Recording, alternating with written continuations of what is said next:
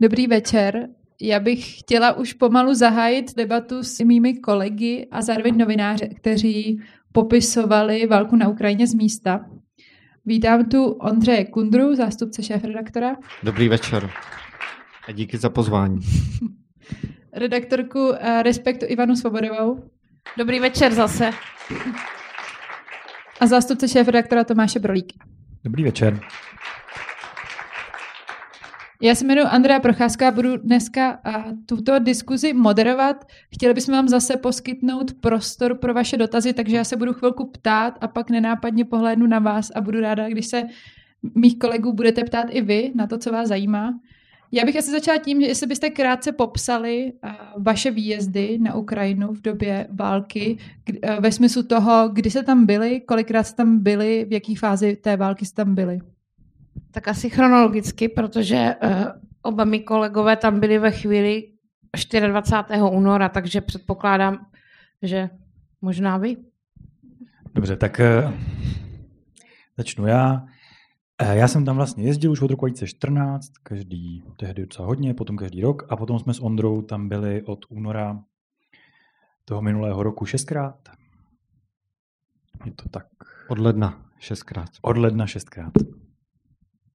A jestli bys rozvedl aspoň těch šest výjezdů, ne ve smyslu toho, Pardon, že bys detailně popisoval své zážitky, ale třeba přibližně, kdy jste tam vlastně byli v tom lednu a poté... Jo, jasně. Uh, takže v lednu uh, jsme tak naplnili takovou, takový Ondrův sen a Ondrův plán uh, napsat o zemi, která se připravuje na válku, uh, protože s, měli za to, že ta válka přijde, což se nám pak potvrdilo. A to jsme objeli celou zem vlastně a z, Psali jsme z různých, ať z fronty, tehdejší fronty, která tam prostě od toho roku dva tisíce čtrnáct byla nějak ustálená, z Kyjeva, kde se lidé připravovali na takovou jako domobrannou, v takových domobranných skupinách. A v těch dalších výjezdech, nebo v těch dalších reportážních cestách jsme tak objížděli jako různá města, hlavně velká, která byla jako v různých pozicích a různých situacích. Tak některá byla kousek od fronty, některá byla vyloženě ostřelovaná, tak třeba kousek od fronty je Záporoží, ostřelovaný je Charkov, a některá tak stále čekala, co přijde, a protože všichni měli za to, že ten útok musí přijít. A byla například Oděsa, kam útok vlastně nikdy nepřišel. A potom s koncem toho roku trochu přišel. A ze vzduchu. A potom koncem toho loňského roku už jsme se snažili přinášet takové jako příběhy trochu jako jiné než situační, takže jsme například napsali článek o tom, jak Ukrajinci vyšetřují válečné zločiny. Dlouhý článek. A... Ale vlastně platí, že celý ten rok jsme objížděli celou zemi, že nebylo jako žádné úplně místo, které bychom pominuli, kromě těch míst, kde panovaly nejtvrdší boje, jako třeba Bachmut, kam ale zavítala naše kolegyně Ivana. Děkuji, mě tady skoro nepotřebujete, takže Ivano...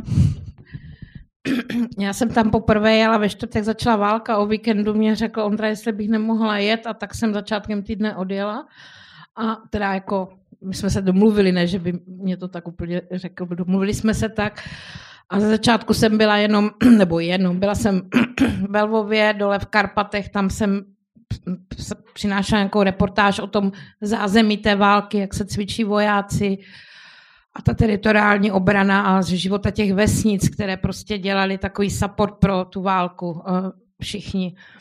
A potom vlastně jsem jela vlakem, vlakem do Kyjeva, odkud jsme přiváželi lidi z měst, jejichž jména už asi budeme všichni na věky mít v hlavě, jako je Buča, Irpiň a podobně, když byl nějaký zelený, zelený koridor. To jsem tam byla poprvé, potom jsem byla, já to takhle zhrnu, protože to bych tady říkala moc dlouho, byla jsem tam třikrát, teď pojedu po čtvrté, byla jsem v Charkově, Krivý Rih, Černihiv, a ano, jednou při té poslední cestě jsem, jsem odjela na Donbas a tam jsem byla navštívit město Vuhledár, teda navštívit, jako, to zní tak turisticky, prostě s těmi dobrovolníky, kteří tam jezdí a vozí těm lidem chleba, vodu, protože tam nema, neměli nic, tak, tak, tak s těmi jsem tam byla. Teď už známe z fotek, že to město v podstatě víceméně vymazáno z mapy, teď už se tam asi jet. Nevím, jestli se tam dá jet, ale už asi není, bych řekla, za kým. tak. Ondro, vy jste jezdili s Tomášem, jak tady Tomáš popisoval, jak jste si všímali proměny v té válce za tu dobu, co jste tam jezdili, přes nějaké jako menší detaily až po nějaké větší věci, jako co jste prožívali a, a co vám něco říkalo o tom, v jaké fázi té války jste? Tak já někdy prožívám uh, novinářský stres, to jenom vám nechám, jako popovídám uh, trochu o zákulisí uh, té práce, uh, stres v tom smyslu, jestli stres samozřejmě nepatřičný slovo, když se bavíme tady o konturách uh, ruské agrese na Ukrajině, uh, ale uh, jako nikdy nevíte, jestli, to, uh, jestli se všechno jako podaří, uh, co si člověk jako naplánuje, různý novináři mají různý přístup. Já nevím proč, ale prostě uh, od mála mám přístup, že mám rád věci jako připravený, uh, takže když jsme jeli třeba na uh, reportáž Čekání na válku, uh, což je jasný, že ty věci se nevyvíjely lineárně a někdy to dopadne úplně jinak, než uh, si člověk jako představuje, tak prostě jsme měli nějaké věci jako domluvený a chtěli jsme reportovat uh, vlastně o lidech, kteří nějakým způsobem se připravují na ten boj, co tady ještě v Evropě nebylo úplně jakoby běžný, že by, si, že by lidi tady takhle nad tím uvažovali. Hodně Evropanů si myslelo, že prostě to je naivní představa, že Ukrajina bude napadená a některý ne, ale hodně jo. A chtěli jsme tam třeba mluvit s vojáky, kteří byli na Donbase v zákopech a v takových jakoby improvizovaných kasárnách na takovém opuštěném místě. To místo se jmenuje Zolote, jestli se nemýlím, tak teď je pod kontrolou Rusů momentálně. Ono určitě nezůstane, ale jako v tuhle tu chvíli je. A tam nakonec se nám to jako podařilo, ale jako dostat třeba povolení bylo jako velmi obtížné. To je něco, na čem jako musí člověk pracovat jako řadu týdnů, nebo v té době musel pracovat řadu týdnů. A vlastně třeba do posledního dne to nebylo jisté, jestli se nám to podaří. Ona ta reportáž by dopadla i bez toho, ale nebyla by třeba tak dobrá, byla by o něco méně dobrá. A, a nakonec se to podařilo.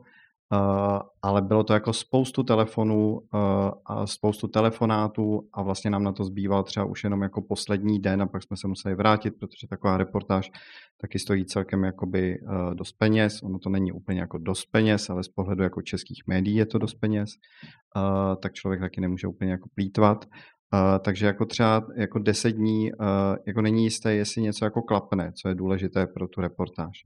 Uh, tak to je něco, co tam jako člověk zažívá jako z toho novinářského pohledu. Uh, takových věcí uh, se jako naděje celá řada tam. Uh, ale při všech těch náštěvách, jak v těch zákopech na tom Donbasu, uh, nebo pak později, když začala válka, protože jsme tam byli v den, kdy začala válka, to jsme byli na cestě do Mariupolu, no, jsme se tenkrát už nedostali a pak i v těch následujících jako měsících, tak jako takový jako základní obrázek pro mě byl, že že jsem viděl uh, jako společnost, která, uh, která jako tu velmi obtížnou situaci nějakým způsobem jako organizovaně zvládá.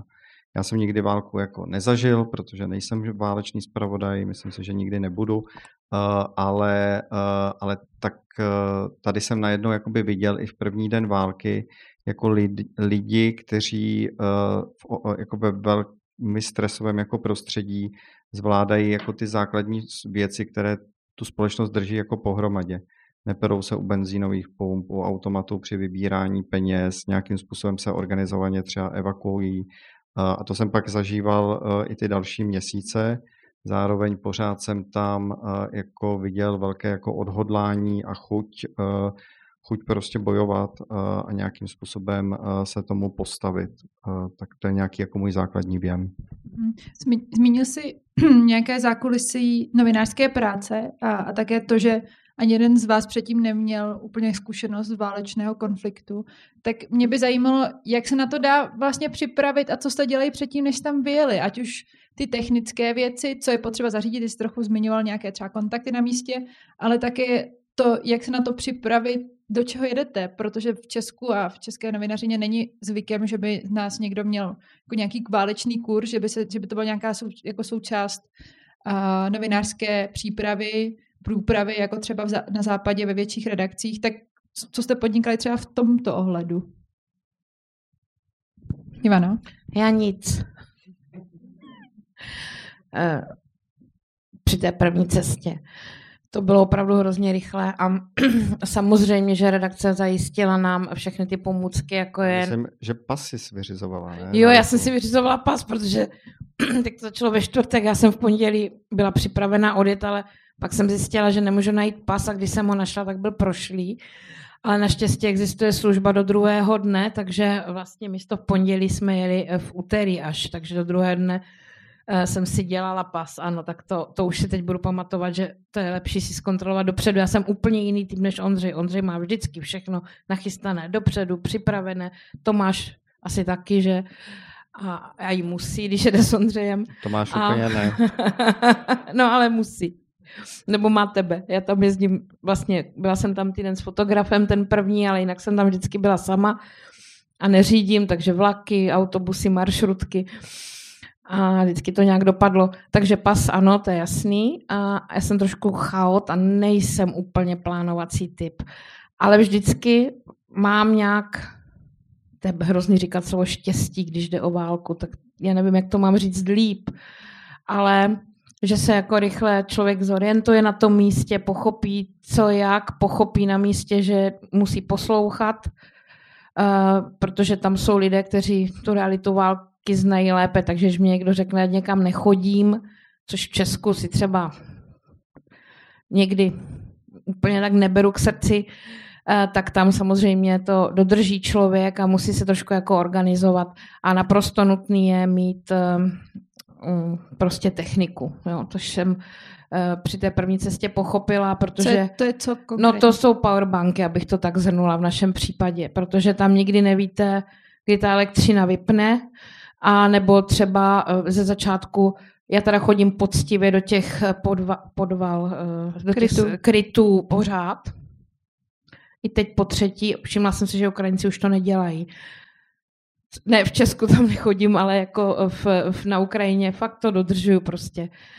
A, a, no a tam prostě ta elektřina není, že jo? Takže prostě člověk musí mít ty powerbanky a když zrovna potřebuje něco dopisovat, tak aby, aby, tam, aby tam mohl pokračovat. A měla no. si helmu, vestu? Helmu, vestu jsem sebou měla, to redakce zajistila, to byl zpočátku úzký profil, když ta válka začala, že to bylo docela složité, to nějak zhánět si pamatuju. Nakonec nám, nevím, už ani nikdo pomohl, ale má, máme to, je to tak, že... A... A jinak nic, no, jinak prostě se tam člověk nějak otrká. A kontakty si dopředu nějaké tam měla, nebo si tam vážně jako nablin? Ne, vůbec než... žádnej, ani ně. A třeba ve Lvově člověk zjistil, že tak, protože to začalo a jelo se, tam vůbec jako nějaká příprava, jako já nevím, jak bych si dělala tu přípravu, protože nejsem úplně ten, ale tak to bych si dělala, třeba teď se snažím si dělat přípravu, opravdu, jo, pracuju na něčem, co tam, čeho tam chci dosáhnout, ono se to nedaří, takže stejně budu nakonec improvizovat, ale, ale jsem ve fázi příprav prostě. A, a potom, co jsi mě ptala? No, myslím, že to si odpověděla. Jo, tak takhle. Ondro, co tvoje fáze příprav, která, jak říká Ivana, je pořád, ale uh, jestli bys popsal to, jak byste se s Tomášem připravovali nejen předtím, než jste jeli ještě před tou válkou vlastně než začala, ale poté asi během i té války. Já teda musím ze dvou zdrojů potvrdit Ivanina slova. Já jsem ji tady viděl se pečlivě připravovat před moderováním té debaty. Má v merku nějaké příběhy, které vám prozrazovat nebudu. Ty si pak přečtete v Respektu a, a snad vyjdou všechny. Ale... Tak domluvit jako jenom něco a i s těmi, s těmi, protože to je prostě válka a ty, ty věci se jako proměňují na místě, tak jako já jsem třeba rád vždycky, když máme domluvený nějaký jako jeden zajímavý rozhovor s někým v, třeba v Kyjevě nebo někde, tak takhle jsme svého času měli třeba, většinou teda máme rozhovor s někým, kdo pak, když s ním uděláme rozhovor, tak jako je odvolaný nebo odstoupí z toho místa. Tak takhle jsme měli generální prokurátorku Ukrajiny, která pak odstoupila nebo byla odvolaná, až to dělá velvyslankyni do Švýcarska. Měli jsme poradce prezidentské kanceláře Arestoviče, který pak udělal chybu a nešel dělat nikam velvyslance a je na volné noze momentálně. A některé jako další lidi, tak to je jako bezva někoho takového mít, to je jako, jako jistota. Taky to není jako jednoduchý domlouvat, to, to prostě člověk jako využívá a zkouší jako lecos, jako oslovit různé lidi, ty zase od nich chce třeba kontakty na jako další lidi. Dlouhodobě se pokoušíme o rozhovor s prezidentem Zelenským. To není vůbec jednoduchá věc. Kdybyste někdo věděli jak, tak jako budu vděčný. Ale jako vymýšlíme všechny různé jako cesty. Jedna mimochodem mě napadla tady jako během Ivaniny debaty. Tak jsem někomu posílal es em esku s tímhle nápadu. Tak to úplně ne, ale skoro. No a potom... Potom jako přemýšlíme, jakou reportáž vlastně chceme vyprávět. Jo. Tomáš to trochu popisoval, nejdřív jsme teda popisovali, jako jak se ta země připravuje a chystá se na válku. Pak jsme tu válku zastihli jako v přímém přenosu v ten první den, ale tam jsme jako poupravili plány. Dneska si myslím zpětně, že jsme udělali jako chybu, že jsme, my jsme byli na cestě do Mariupolu a pak jsme se rozhodli psát úplně jinou reportáž, takovou jako reportáž z cesty tisíce kilometrové dálnice, jak se vraceli lidé zpátky na západ, protože si myslí, že ten západ bude bezpečnější té země, taky už není úplně bezpečný dneska, i tam dopadají rakety, tak jsme jakoby stínovali nebo stopovali tou cestou nebo sledovali a zároveň jsme vezli tenkrát dva Ukrajince, takže vlastně do Evropy potom, kteří se tam dostali, tak, tak to vznikla úplně jako jiná reportáž. Pak byla taková série reportáží, kde jsme spíš jako vyprávěli o těch místech, jak se třeba ta místa připravují na útok, jak ta města tím jakoby žijí, jak to vlastně vypadá v takových městech, ať už Oděsa, Charkov, Záporoží nebo některá jiná. Teď, víš, teď spíš jako vyprávíme příběhy, ale myslím, že no a zase jako pomůže, pomůže jako spousta věcí, jo, spousta náhod někdy. Třeba teď, když jsme tam byli, tam jako vždycky je samozřejmě lepší jet s novinářským povolením. Ono jako do velké části té země to novinářské povolení mít nemusíte. Tam normálně můžete jet vy, kdybyste chtěli a dostanete se tam. Přes hranice běžně jako projedete. Dostanete se na řadu míst, protože to je vidět jako zajímavé v čase, jak se to mění. Dneska už třeba do Kyjeva cesta je volná. Když jsme tam byli někdy v tom březnu, dubnu, tak tam byly různé jako checkpointy, kontroly, dokonce se pouštělo i na nějaká jako hesla, slova jako do toho úplného centra. Tam se bez novinářského povolení nešlo jakoby dostat, to se dneska změnilo. Spousta těch míst už je jako běžně dostupných, navštívitelných. Ty města, ta místa na Donbase, nebo která byla nedávno osvobozená, ta, tak jako lehko dostupná nejsou, tam je potřeba to novinářské povolení, ale zároveň je to byrokratický proces, který trvá jeho vyřízení jako hodně dlouho. To novinářské povolení vyřizuje Ministerstvo obrany oficiálně, ale ve skutečnosti ta data zpracovává tajná služba S B U a ta to trvá, protože má spoustu dalších jako žádostí na vyřízení a protože řeší spoustu jako důležitějších a naléhavějších problémů. Tak to jsme jednou jako podcenili trochu a, a, a jeli jsme tam jako bez toho. A na některá místa, protože nám to ještě nevyřídili, dneska to trvá třeba dva, dva tři měsíce, možná to vyřízení, ne, nevím jak teď, ale jako nedávno to takhle trvalo. A na některá ta místa bychom se nedostali a tím končím a pomůže tam v tu chvíli, když člověk třeba někoho zná, kdo má na Ukrajině telefony na všechny. Na Zelenský. Uh, Asi by měl taky možná, ale to, jako my jsme se třeba potřebovali dostat do Iziumu, který byl osvobozený v té charkovské operaci, pětidenní osvobozující velká část území, včetně Iziumu. Tam jsme jeli se podívat na místa, kde byli ti lidé mučeni a vražděni, protože jsme psali reportáž o tom, jak to Ukrajinci vyšetřují. No a bez novinářského povolení se tam dá dostat třeba tak, že přesvědčíte někoho, kdo zvedne telefon a zavolá zavolá někomu jinému, kdo zavolá uh, lidem na checkpointu a nahlásí tam třeba číslo uh, vašeho auta. A zároveň to mám zkušenost, že hodně jako pomáhá taky, že člověk z Česka, až si tam někdy připadáte nepatřičně, protože prostě jsou hodně vděční, pamatují si, uh, pamatují si to, že tam byl premiér Fiala jako jeden z prvních, pamatují si to, že jsme tam dodali tanky a další věci. Tomáši, uh, ještě k té bezpečnosti. Jak jste se orientovali na tom místě? Předpokládám, že tam jsou nějaké komunikační kanály, které, které používají nejen Ukrajinci, ale můžou právě používat třeba novináři. Jak to třeba funguje s fixrama, jestli z někoho takového třeba měli na místě a podobně? Pár fixerů jsme měli krátkodobě, ale většinou je nepoužíváme, protože je nepotřebujeme tak úplně hodně, protože máme nějaké známé. Taky to stojí peníze, to je jasné. ale uh, spíš ti známí. Mám tak uh, za tu dobu už tam nějaké kontakty. No a myslím, že asi žádný extra způsob bezpečnostní neexistuje. A ty komunikační kanály, jak se Ukrajinci dozvídají, co se děje, na co dát pozor? Uh, no jasně, tak jde mít v telefonu pár telegramových kan- uh, jo, kanálů, se tomu vlastně říká, které vám pípají, ale oni většinou pípají takové věci jako bezpečnost, uh, protivzdušná uh, poplach, ano, poplach. Na to je dokonce i aplikace, která je to asi trochu rychlejší než, než, uh, než ty telegramy. Pardon. A je rychlejší než ty střely, naštěstí. A ne o moc. A, a to je asi všechno. A pak už se asi dá, dá spolehat jenom na to, že, že budete mít kliku a děláte to, co dělají lidi kolem vás. Hmm. Ivano, jak je výhoda být ženou reportérkou ve válečném konfliktu, respektive právě na té Ukrajině? Protože jedna z tvých reportáží byla reportáž z vlaku, který v noci zasnutý jel do Kyjeva a zpátky. Myslíš si, že to, že ses do toho vlaku dostala, pak teda možná popiš, jak ses, ho dost, jak ses do toho dostala a že to úplně nebylo jako obvyklé dostat se jako novinář do tohohle vlaku. Jestli ti to pomohlo, že jsi byla žena? Ne vůbec. Vlastně si teď vůbec nevybavuju nějakou situaci, kdyby mě pomohlo, že jsem žena na Ukrajině.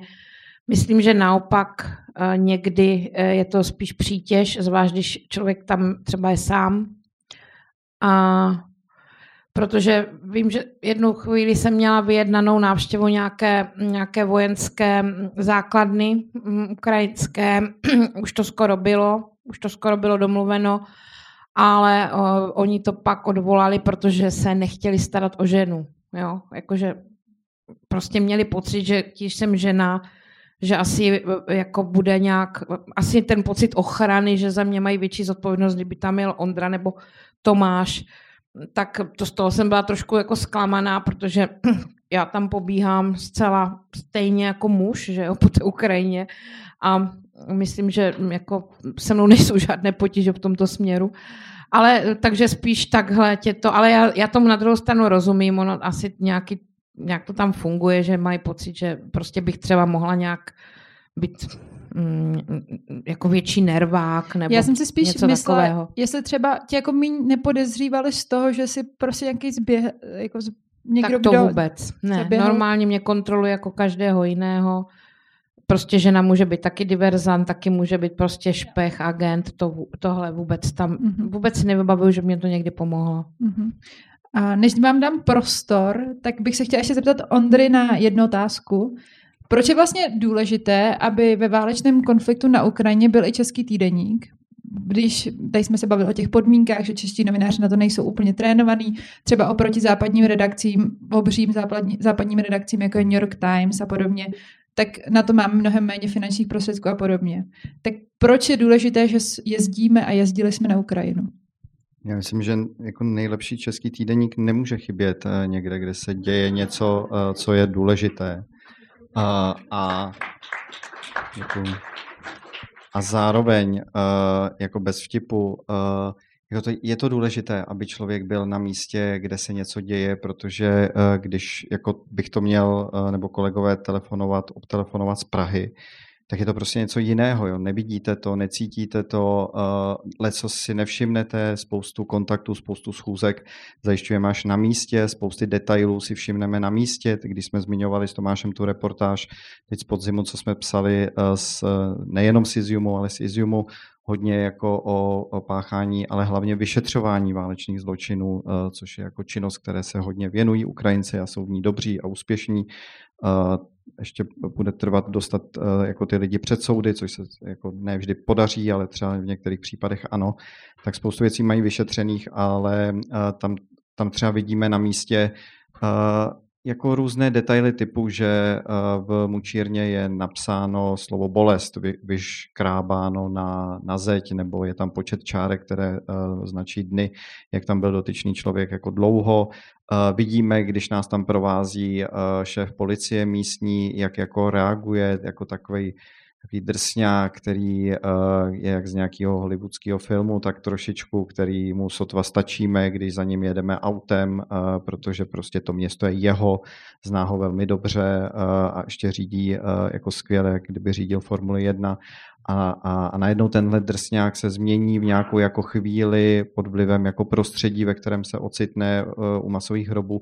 A tohle to jsou všechno jako detaily, ta reportáž mi nemůže být jako přetížená, ale některé ty detaily jsou jakoby důležité, protože najednou to dotvoří třeba nějakou atmosféru, líp se popíše nějaký jako v něm věm, líp to, nebo ta, ta reportáž je pak lepší jako z pohledu, z pohledu čtenářů, tak proto si myslím, že tam je důležité být. A pro mě třeba osobně to zažije, teď jsem měl debaty nějaké v táboře, a přišla tam na mě paní z Ironetu a tak jako vedla tam se mnou. Děkovala ti za články? Vlastně jo, protože říkala, že jsme jim zvedli jako pozornost, tak jako jistý vděk projevila, ale, ale pak se mnou vedla takovou jako polemiku. A i pro mě jakoby lepší při téhletý polemice, když najednou můžu jakoby říct, osvědčit to, že jsem některé věci viděl jako na vlastní oči. A můžu argumentovat tím, co jsem viděl, a najednou se cítím jako v té debatě pevnější, jako v kranflecích, to, to už je, teď už mluvím vysloveně jako o nějaký komfortní rovině při vedení nějaké jakoby debaty, polemiky, mám uh, víc informací, uh, možná jsem potom přesvědčivější, myslím si, že zrovna tuhle paní z Ironetu jsem nepřesvědčil, uh, ale třeba některé jiné uh, jako lidi můžu uh, tímhletím přesvědčit. Uh, tak proto je to jako důležitý a proto je pro nás i důležitý, když uh, to čtenáři třeba ocení tím, uh, že si uh, ten časopis koupí nebo přijdou jako vy na tuhletu debatu nebo tomu tématu se nějak jako věnují, protože jako bez vás by to, by to prostě nešlo.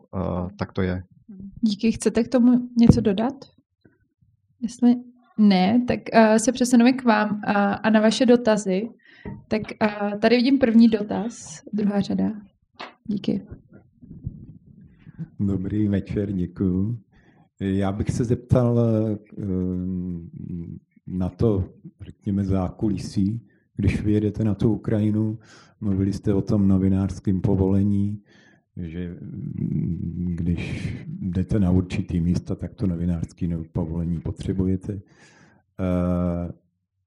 Potřebujete na vstup na dané místo jenom to povolení a pokud ho máte, tak tam můžete jít, tečka.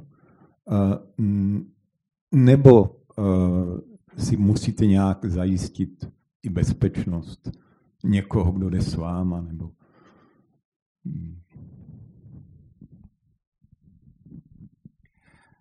Uh, ne, to jsme nikdy nepotřebovali. Vždycky stačí jenom to povolení a asi výraz tváře, který řekne, že nejsme riziko, protože bez pochyby se může stát, že s povolením vás prostě na tom checkpointu otočí, že prostě naznají, že, že ne.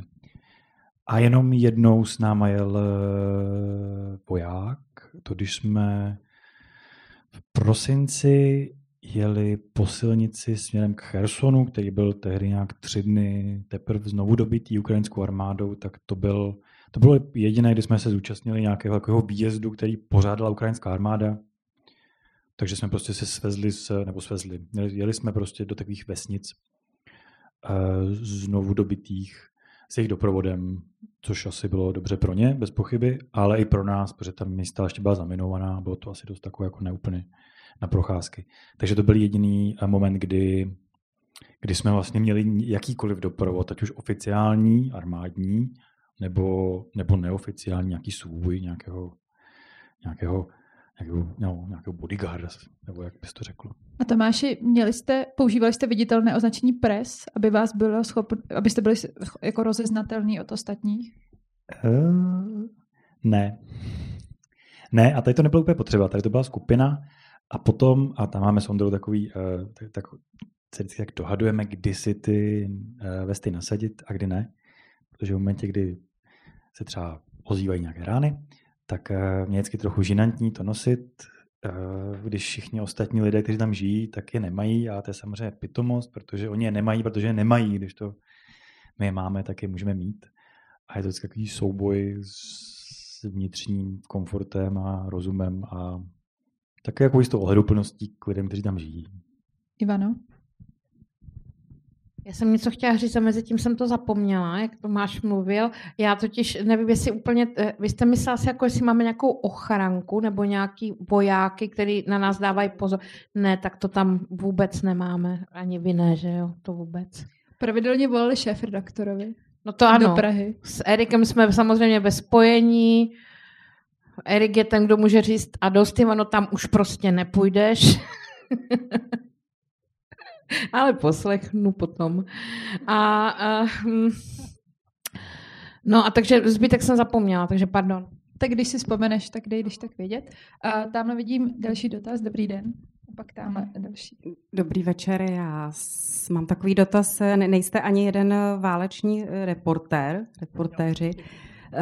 Díky válce na Ukrajině jste se jimi v podstatě stali. A chtěla jsem se zeptat, jak je to vlastně pro vás náročné emočně a jestli nějaký, přeci jenom když jste tam byli poprvé, tak to bylo asi úplně nejnáročnější a jestli tam je nějaký posun, jestli to vnímáte, nějak zpracováváte lépe prostě tu hrůzu. Kdo chce začít? Tak Ivana. Uh, Já vlastně o tom musím chvilku přemýšlet, protože to je, ano, občas se tam člověk bojí, občas ano, ale no emočně je to strašně, já se budu, že tohodle než strachu, to je pro mě vlastně srozumitelnější. Emočně je to samozřejmě náročné opravdu velice, protože ani ne tak kvůli těm ranám, i když samozřejmě to taky s člověkem něco dělá, nutno říct, že já třeba i když jsem byla v Charkově, v Charkivě nebo v Krivý Rih a tak dále, ano, tam sice kousek odtud se válčilo, nebo na ten Charkiv jako padaly, padaly ty, ty rakety, ale nebyla to fronta, nebylo to, že člověk tam skutečně je, to jsem zažila vlastně jenom na to, v tom Vuhledaru, na tom Donbase a tam jsem nebyla dlouho, tam jsem byla dva dny a, a nevím, jestli bych to popravdě vydržela díl, protože to vůbec... Já nevím, jestli ti váleční reportéři, tak já před něma smekám. Ale ono je to emočně náročné, především kvůli tomu, v jakým jste prostředí, koho potkáváte, co vám ty lidi líčí, koho už nemají. Prostě to je samozřejmě, to je samozřejmě náročný. A tohle se nezlepšuje a předpokládám, že se to nezlepší nikdy. Jo. To prostě nejde jako nějak skamenět nebo prostě nebýt ustrnulý, nebo to, to si myslím, že nejde. Ondra? Mně asi někdy večer uh, pomáhá vodka. Uh, specifická její podoba uh, v Kyjevě, křenová vodka. Ale zároveň jako mě to neubližuje ani v Česku, tak uh, to asi nejde úplně přičíst uh, té válce. Uh, někdy se tam bojím. Uh, to už jsem tady říkal při nějaké debatě se studenty uh, předchozí. Uh, bál jsem se asi, když... Uh, Když dopadaly rakety v Charkově, to bylo takové pro mě z těch šesti cest nejvíce jako nepříjemné. Um, ale je to jako, uh, jako mě je zároveň trochu žinantní o tom mluvit, protože tohle je prostě jako naše práce, pro kterou jsme se rozhodli, kterou jsme si vybrali a kterou jako děláme i s jako jistou mírou rizika, uh, která je s tím spojená.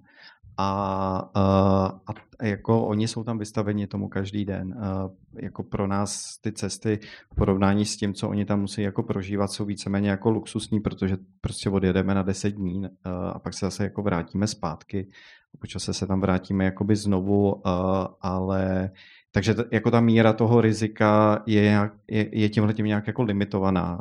Tak tak je lepší jakoby popisovat uh, jako jejich pocity a jejich prožitky, než vlastně mluvit uh, o těch našich, uh, protože tím si myslím, že trošičku jako pak člověk zahlušuje uh, jako to, co by se mělo vlastně především vyprávět. Tomáši, chceš něco ještě dodat? Nebo kroutíš hlavu, ale bereš mikrofon? No, uh, já taky úplně se nějak uh, svými emocemi moc nezabývám. A jenom uh, podobně jako Ondra, z stejných důvodů, že mi přijde, že... A jenom jak, jak jsi říkal, že nejsme ti váleční reportéři, což nejsme, tak mě docela uklidně, nebo já se musím teda přiznat k jedné věci. Já teda ze čtrnáctého roku ten výcvik mám, ale myslím, že by mi k ničemu nepomohlo, že bych Ondru nesložil prostě zpátky do jednoho kusu, kde bylo potřeba, ale vždycky si vzpomenu, když si říkáme, jestli neděláme něco, na co nemáme jakoby vybavení nebo zkušenosti nebo tak. Takže si právě z té doby pamatuju takovou jednu, že tam byl takový někde v Doněcku, že byl takový tým, myslím, že to byli Angličani a byli teda hodně profesionální lišní šátky a, a brýle sluneční a byli hodně tvrdí. A pak se tam odehrála taková, vznikla taková hodně nepříjemná situace a oni vyšilovali úplně stejně jako já. A to mě uklidnilo. E, myslím, že byli možná ze Sky News. A od té doby si říkám, že, že to, co svedou tady prostě lidé s vybavením, tak nějak svedem taky. Nejdůležitější věc, co jsme se tam teď naučili, je vyměňovat, Tomáš to asi uměl, já jsem to neuměl úplně, vyměňovat pneumatiku auta, protože ze šesti cest jsme píchli třikrát a, a, a není to jednoduchý někdy vyměnit. A teď, když jsme jeli do té chersonské oblasti, do těch osvobozených míst, jak, se, jak jste se ptal na to, jestli nás někdo doprovází, tak tam nás tenkrát doprovázá armáda nebo voják. A ten píchnul a nešlo mu to vůbec vyměnit, ta pneumatika, tak byl vlastně taky takový celkem z toho jako nerudnej. Byl hodně naštvaný. A jenom ještě bych chtěl doplnit to jako bohrovné řeči, protože to všechno platí až do jako toho momentu těch největších bojů, kde jsme nikdo z nás nebyli. A tam jako nějaké řeči, že co svedeme, co svedou oni svedem, taky asi neplatí. Tam jsou prostě nějaká pravidla, která kam bychom líst neměli, protože to úplně asi... Nebo za jenom zákují nějakých podmínek velice specifických, kde bychom byli asi hodně opatrní a hodně věděli, že ohrožujeme sebe a hlavně a lidi kolem nás, kdybychom to jako nezvážili moc dobře. No a jenom technická informace k tomu, třeba kolegové, kteří jsou v Bachmutu nebo byli v Bachmutu, tak tam, tam jdete třeba s armádou, tam prostě se musíte pohybovat s armádou a, a tam lítají třeba nad Ukrajincema drony, který vědí, jako za který barák ještě s váma můžou jít, kam můžete dojít, kam můžete odbočit a který roh už by byl nebezpečný, protože se dostáváte přímo do nějakého zorného pole jako ostřelování Rusů. Jo. Tak tam už se to řídí jako hodně přesnýma prostě pravidlama, který jako je neradno přestupovat, protože když byste šli za ten blbej roh, tak prostě je velká šance, že dopadnete blbě. Tady byl... A občas to padne i na ten dobrý roh tam, takže tam vlastně to není nějak úplně jistý nikdy. No. Pardon, Ivano.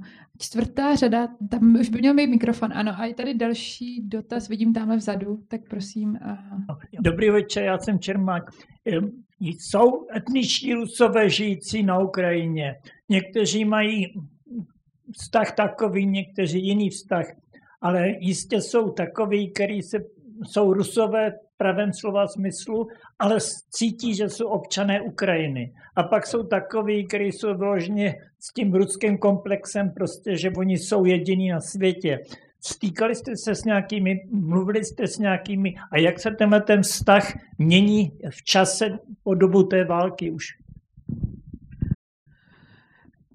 No ano, já jsem se s těmito lidmi potkala právě v tom Vuhledaru na Donbase, v tom e, městě, ve kterém už Zelenskyj, nebo prostě armáda žádala, nebo dokonce přikázala povinnou evakuaci, protože e, to už bylo místo opravdu těch, e, prostě bylo to na frontě. A m, tam, e, tam prostě ti lidé zůstávali. Zůstávali tam, protože jsou, e, prostě mají ty ruské kořeny a v podstatě čekají, čekají na Putina. Domnívají se, nebo to alespoň říkají, že ty, věc, ty, ty rakety, ty bomby, co jim zabili sousedy a rozbombardovali to město, že jsou ukrajinské, že válku začala Ukrajina a že Rusko přišlo je spasit. Když se s nimi člověk baví a říká, vám jak ublížila Ukrajina tady? No mně ne, ale jako jiným to dělali ti fašisti, jo. To myslím vám nemusím vykládat, to si umí každý představit. Je to, tam jste skutečně tváří v tvář té propagandě, máte centimetr od očí a vidíte, že ti lidé ji propadli natolik, že neopouští rozbombardované domy, neodcházejí. Mnozí třeba, že mají víc zvířat, nechtějí, mnozí jsou starší a vlastně se nechtějí hýbat, nebo jako nemyslím to zlé, ale prostě ta představa, že půjdou někam, kde to vůbec neznají, je pro ně tak nepříjemná, ale jako u těch lidí, kteří tam zůstali a neodešli, ta jednotící linka je tady tahleta. A jak se to vyvíjí v čase, na to opravdu neumím odpovědět. Já jsem tam na tom Donbase byla jenom jednou, ale viděla jsem teď fotky z toho místa a Ono není. Dobrý večer ještě jednou. Já se jenom mám taky dva dotazy. Jedna věc, jak moc těžký je vybírat ty témata na reportáže na té Ukrajině. Já si myslím, že těch, asi si dokážu představit, že tam těch příběhů jsou mraky a, a jak je těžký vybrat ten správný příběh. A druhá věc, kterou, druhá otázka, mám pocit ze všech reportérů, z vašich kolegů, z jiných médií, kteří se vracejí z Ukrajiny, že mají pocit nějakého provinění, že se vracejí domů, že tam nechávají ty lidi a mají potřebu se tam vracet opakovaně, stejně jako vy. Jak, jak je složitý vrátit se zpátky domů do Prahy z válečného konfliktu? Děkuji.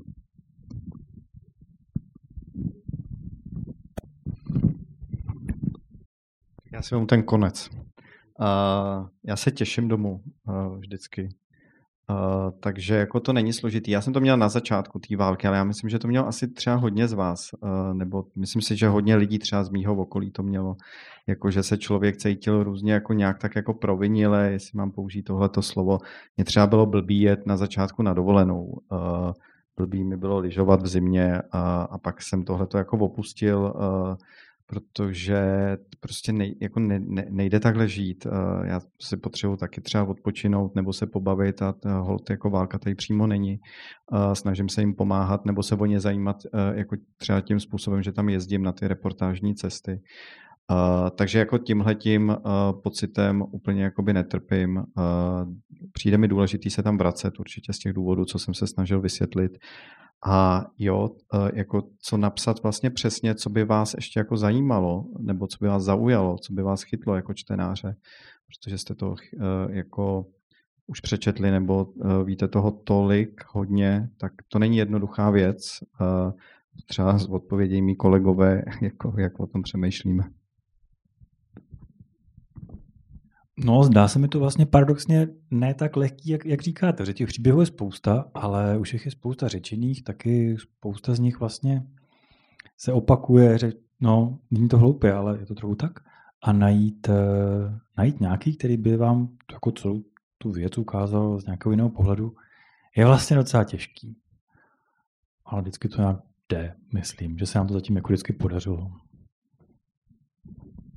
A já bych chtěla říct, že já trpím tím, co říkáte. Já vážně v těch mezi těmi, jako samozřejmě ta práce baví i v Česku a ráda ji dělám, ale co začala válka, tak já mám pocit, když se odtud vrátím, nějaké nepatřičnosti, i když vím, že je to nesmysl, moje hlava ví, že je to nesmysl, ale zbytek pod tou hlavou tady, nevím, co to tam všechno je, prostě mě, mě nějak uskřinuje. A, a v podstatě čekám, kdy tam zase pojedu znovu, protože mám pocit, že jako bych měla, což tady vlastně máme všichni. Díky za dotaz a za odpovědi. Prosím teda další dotazy. Tady, tady jsem viděla jeden dotaz a pak tamhle vzadu už je mikrofon. Jo, super. Tak můžu já? Jo, jo už dobře, jsou tady. Pardon. Uh, tak uh, já jsem vás chtěla poprosit, jestli byste mohli vybrat jednu nějakou uh, zásadní, buď faktickou informaci, nebo nějaký věm za všechny ty cesty, co jste tam byli, který buď jste už sdíleli v nějaké reportáži a máte pocit, že ho není nikdy dost opakovat, a nebo naopak na to třeba prostor ani nikdy ještě nebyl. Uh, něco zásadního ve smyslu, jako že by to český občan, evropský občan měl prostě vědět a mohlo ho to třeba nějak posunout dál nebo mu změnit vnímání té situace vůbec. Děkuji. Tak já řeknu jednoduchou věc na úvod, kterou jsem si zatím vystačil od roku dva tisíce čtrnáct nějakým způsobem. Tak já se od roku dva tisíce čtrnáct zhruba tak snažím říct, že Rusko je agresivní stát, který je bezprostředním ohrožením naší bezpečnosti, evropské bezpečnosti, způsobu života, který žijeme, svobody, kterou v tuhle, v téhletý zemi máme. Zní to možná jako, jsou to možná velký slova, zní to možná částečně jako pateticky, zní to možná trochu jako banálně, ale tak to je. Já jsem o tom přesvědčený a ten vývoj si myslím, že to jakoby jasně ukazuje.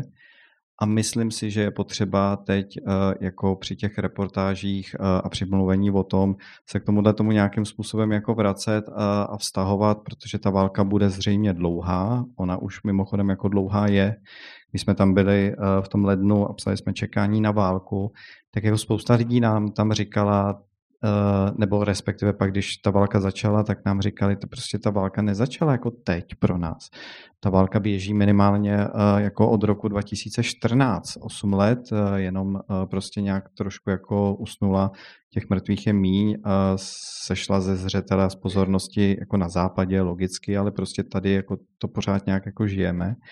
A to si myslím, že je potřeba mít jako na, na mysli tohleto, protože ta válka teda už běží osm let, bude dál běžet, myslím, že neskončí jako letos.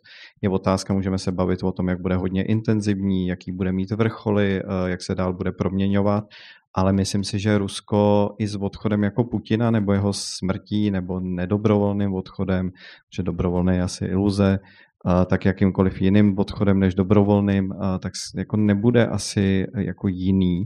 A, a, a to si myslím, že dál jako bude. Takže jako myslím si, že já část svýho jako aktivního života, který doufám, že bude dlouhý ještě, tak si myslím, že jako prožiju uh, jakoby v tomhletom nestabilním uh, rizikovém období a že uh, jako se nedá v tomhletom spoléhat moc na to, že, uh, že by Rusko snad se jako proměnilo v lepší zemi. Bylo by to super, uh, ale uh, myslím si, že spíš jako to nej- nelze úplně jako očekávat. Tak já bych se vztahoval jakoby k tomuhle tomu. No, tak třeba, co jsem si tak odnesl za těch posledních osm let, tak je, že válka a to nebezpečí vypadá vždycky jinak, než si myslíme, nebo jak si ji představujeme, a že nás vždycky překvapí. Že nás vždycky překvapí to, co se stane. To se mi, myslím, tak nějak dělo průběžně těch osm, teď už devět let. A myslím, že to platí. A že to, že jsme, jsem byl já překvapený a spolu se mnou byli skoro všichni překvapení a nechávali se překvapovat a pak se divili, tak je trochu asi důvod, proč se děje to, co se děje právě teď. Díky, Ivano. Mým nejsilnějším věmem je ta ukrajinská, a teď nevím, jestli je to natura, jestli je to tím, tou historií, spletitou, prostě ta jejich síla. Ta síla, to odhodlání, ta hrdost, ta schopnost prostě stát rovně, koukat rovně a neuhýbat. A, a vzhledem k tomu, že to tam dělají lidé, kteří už třeba ani neví, kde někoho mají, který já mě na frontě nebo Uh, prostě zažil něco strašného, tak to pro mě jako zblízka pozorovat tady tu vystrčenou bradu bez přemýšlení, jdeme dopředu, protože to jinak nejde. To myslím, že pr- prostě se mě dotklo tak, že jsem nečekala, že se mě něco tolik dotkne. Díky. Uh, tam vzadu dotaz a pak tady vidím uh, ruku ještě tady. Dobrý večer. Já vlastně na začátek bych jenom jako v rychlosti řekla, že já jsem měla to štěstí a vlastně tu příležitost jet v listopadu právě s Ondřejem Kundrou a Tomášem Brolíkem na jejich teda v tom roce už šestou cestu, jestli počítám správně, na Ukrajinu. A musím říct, že teďkon, jak se o tom vlastně bavíte na pódiu, tak uh, se mi úplně z toho rozbušilo srdce, že jako fakt úplně ožívají ty pocity, které jsem a emoce, které jsem zažívala během toho listopadu, během těch několika dnů, co jsme tam byli. A jsem jako ráda, že uh, stále vlastně se tomu Respekt v takovém objemu uh, té Ukrajině věnuje a věnovat bude, jsem o tom přesvědčena. A opravdu se jako neskutečně vážím té příležitosti, že uh, jsem taky jako to mohla uh, cítit a vidět a slyšet hlavně třeba tu válku na teda jako vlastní oči, uši a tak dále. A uh, jako všechno, co tady bylo zmíněné, to je nějaká ta, ty pocity viny a vzpomínky uh, na to, jestli právě třeba jako bych se neměla cítit jako špatně kvůli tomu, že se třeba jedu jako na dovolenou, nebo že si můžu smazat aplikaci, která přesně dává upozornění na to, že je někde nějaká jako poplacha, nějaký, nějaký air raid radar a um, vlastně ta poplašná výstraha, tak taky, uh, fakt mi to oživilo úplně myšlenky. A já bych se ráda zeptala, že sice Ondra říkal, že uh, ta válka prostě trvá osm let, uh, není to něco, co by začalo uh, před tím rokem, ale i tak stejně vstupujeme teď do nějakého toho jako pomyslného druhého roku od té invaze, tak bych se chtěla zeptat, jakým způsobem uh, vy byste třeba konkrétně chtěli právě reportovat další příběhy a další jako úhly pohledu na tu válku, protože přesně jako ta válka neskončí ještě, asi nejspíš. Je už dlouhá, už teďkon. Je to jasný, že bude dlouhá a je. A jak vlastně nadále udržet tu pozornost lidí, nejenom prostě v České republice samozřejmě, ale jestli chcete zkrátka jako pokrývat nový příběhy, anebo uh, jestli už máte jako nějaký konkrétní plán, nějaký třeba jako oblasti, kterou jste doteď ještě nemohli v takovém rozsahu pokrýt. Tak Ivan, asi začni, když tam teď no, já chystáš. Začnu, já to, tohle prostě vlastně už jak jste pokládala tu otázku, tak se mě takhle svíral žaludek, protože to je vážně jako, já cítím stres, protože já vlastně tam za chvilku odjíždím, to je všechno naplánováno, a já nevím, snažíme se o něco, že? Snažíme se najít rodiny, jimž děti unesly do Ruska na ozdravný pobyty a podobně. Není to lehký. Možná se to nepodaří. Možná se snaží, snažíme se dostat do zajateckého tábora, ale taky to vypadá, že se tohle nestihne zařídit. Takže takovým způsobem, ale to prosím vás teď, aby to nevypadalo nějak zoufalecky, vůbec ne, protože tam samozřejmě ano, tak tam já mám nějaký plán, ještě to nechci úplně říkat a uvidíme, jo. Ale je to, je to těžký prostě, pořád, jako je těžký to zařídit dopředu tak, aby to vyšlo a člověk pak na místě, na místě se prostě snaží udělat pro ty čtenáře to nejlepší, když třeba nevyjde to, co si zrovna naplánoval. Ondro, máš nějaký reporterský sen, kromě rozhovoru s ukrajinským prezidentem? Z Ukrajiny samozřejmě. Uh, ukrajinský sen. Uh, tak je to rozhovor s ukrajinským prezidentem a pak nevím. Uh, my s Tomášem nejsme, uh, myslím teď Tomáš, že jo, dohodnutý ještě, co přesně budeme uh, v dubnu uh, o tamtu dělat. Uh, taky máme nějaké jako představy a plány.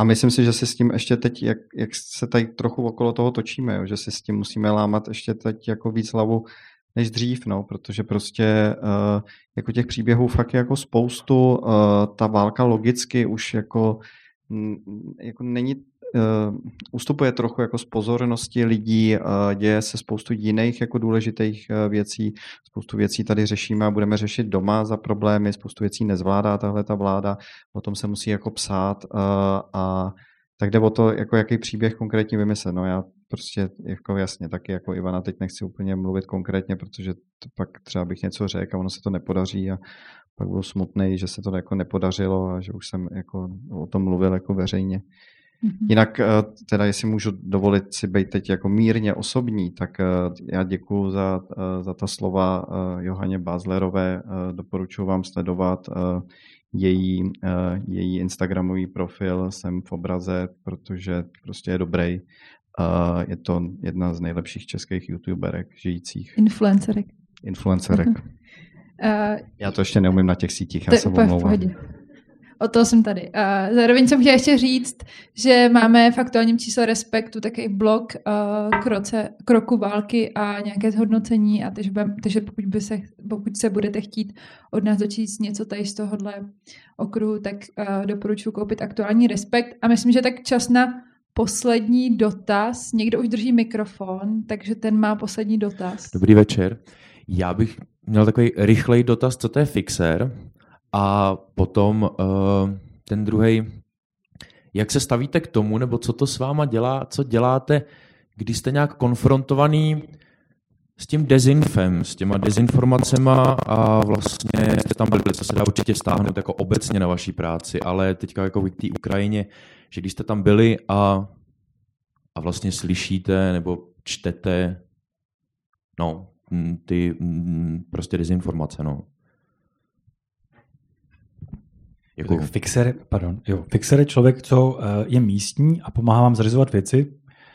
zpravidla za nějakou úplatu. Je to vlastně často, často to bývají novináři, kteří prostě přesně tak byste, kdyby byl novinář český a přijel by prostě z Belgie, kdo jako tak nějak moc netuší, tak ho zorientujete, protože máte v telefonu čísla, víte, kam je, s kým mluvit.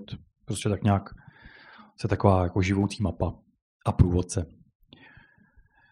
A s ním dez, dez, já se přiznám, a oni kolegové to doufám mají jinak, se mu to nedělá vůbec nic. Je to jedno. To myslím, že není vlastně v našich silách, není to úplně náš úkol někoho přesvědčovat. Jako často se mi stává, že někdo mi jako řekne, já vám vůbec nevěřím a já vám pochvíli řeknu, mně je to úplně jedno. To jako, moje práce je přenést zprávu a váš mozek je mimo můj dosah, jako mimo moje kompetence. Takže pokud jim věříte, nebo pokud nám nevěříte, tak, tak nám nevěřte. Věřte někomu, kdo sedí doma, píše, vymýšlí si to a pak to publikuje. To je vlastně vaše, vaše volba. Což je možná trochu jednoduchý a není to možná dobře. Zároveň nevím moc, co jiného bych si měl počít, ale, ale vlastně mě to osobně nějak, nějak neatakuje. Ten fakt, že to je, jako, že mě to nějak omezovalo, nebo mě to nějak stresovalo, nebo mě to nějak ovlivňovalo to, co prostě tam děláme, tak to ne. Jakože, asi podobně jako vím, že je hladomor a vím, že je cholera. Tak to je nepříjemné, je to fakt, ale vlastně nevím, proč, bych, proč bychom měli nějak naší práci tomu podřizovat nebo měnit. Ivano? Mě to štve.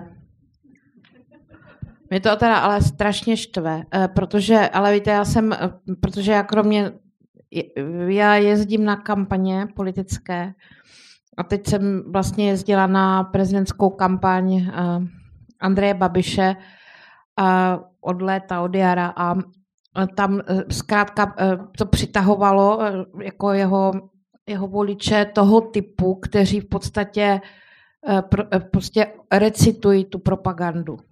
Opravdu jsou tím strašně, tam nebyli všichni, kdo volí, ano, samozřejmě, ale zrovna to přitahovalo ten typ lidí, které já typově znám třeba z mítinku Tomia Okamury. A ono vlastně, když jste tam mezi těmi lidmi a je jich tam tolik, kteří opakují úplný nesmysly o fašistech, tak to jako ano, můžu se s nimi bavit, povídat si, nemáme přesvědčovat, prostě spíš se doptávám, mě zajímá, kde k tomu přišli a tak dále. Ale přiznávám, že tady v tomhle prostředí mě občas zachvátila obava, jak moc se to v čase ještě může rozšiřovat a co to může s tou naší zemí udělat. Já jsem to řekl tak hrozně bohorovně. Myslím, že vlastně něco bychom dělat měli. Třeba když třeba m- jako mluvit o tom, jak pracujeme, což je důležitý, jakože jak to vypadá, protože i, i moje rodina vlastně úplně jako vlastně neví, jak, jak novináři pracují, a to jsou to třeba moji rodiče, tak, takže ty mají třeba šanci se zeptat. Nebo měli, nezeptali se. Takže popisovat to, jak, jak pracujeme a jak to, co jako vzniká, to, co lidé vidí v televizi, jako v české televizi a na našich stránkách, tak to jo, to je jasný, to je potřeba, ale jako do jistý míry. A pak už se tím můžeme pouze jako trápit, jako Ivana. A nebo ne. Nebo to ignorovat, být od toho obrněn jako já, nebo ještě něco jiného, jako Ondra, který si vzal mikrofon, ale Ivana se tam nadechuje. My jsme totiž úplně různý lidi. Ondro, chceš přidat? A... Jo, jako jsme hodně různý, no.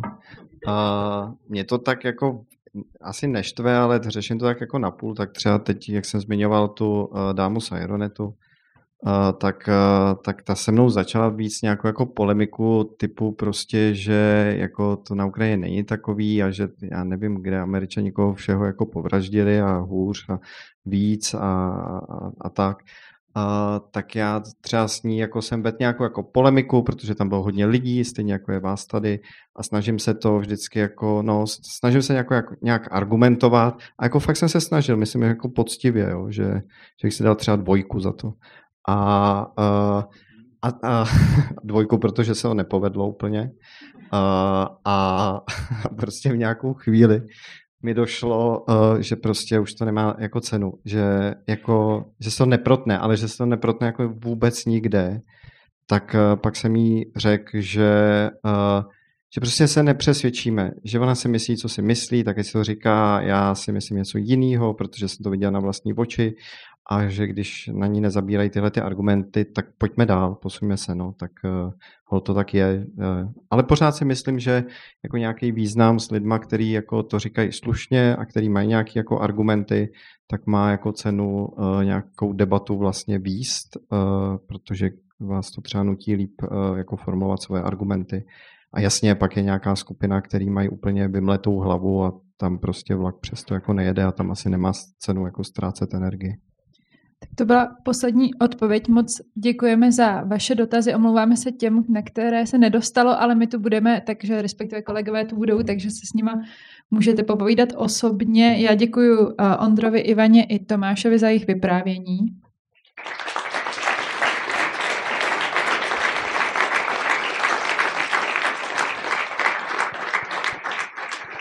A v osm hodin začíná poslední debata s autory a editory knihy, kteří dlouhodobě píší o Ukrajině, Rusku a, a jejich vzájemném vztahu. A nezbavíte se Ondry, který tu bude a, a bude to celé moderovat. Takže doporučuji, abyste určitě zůstali. Pěkný den.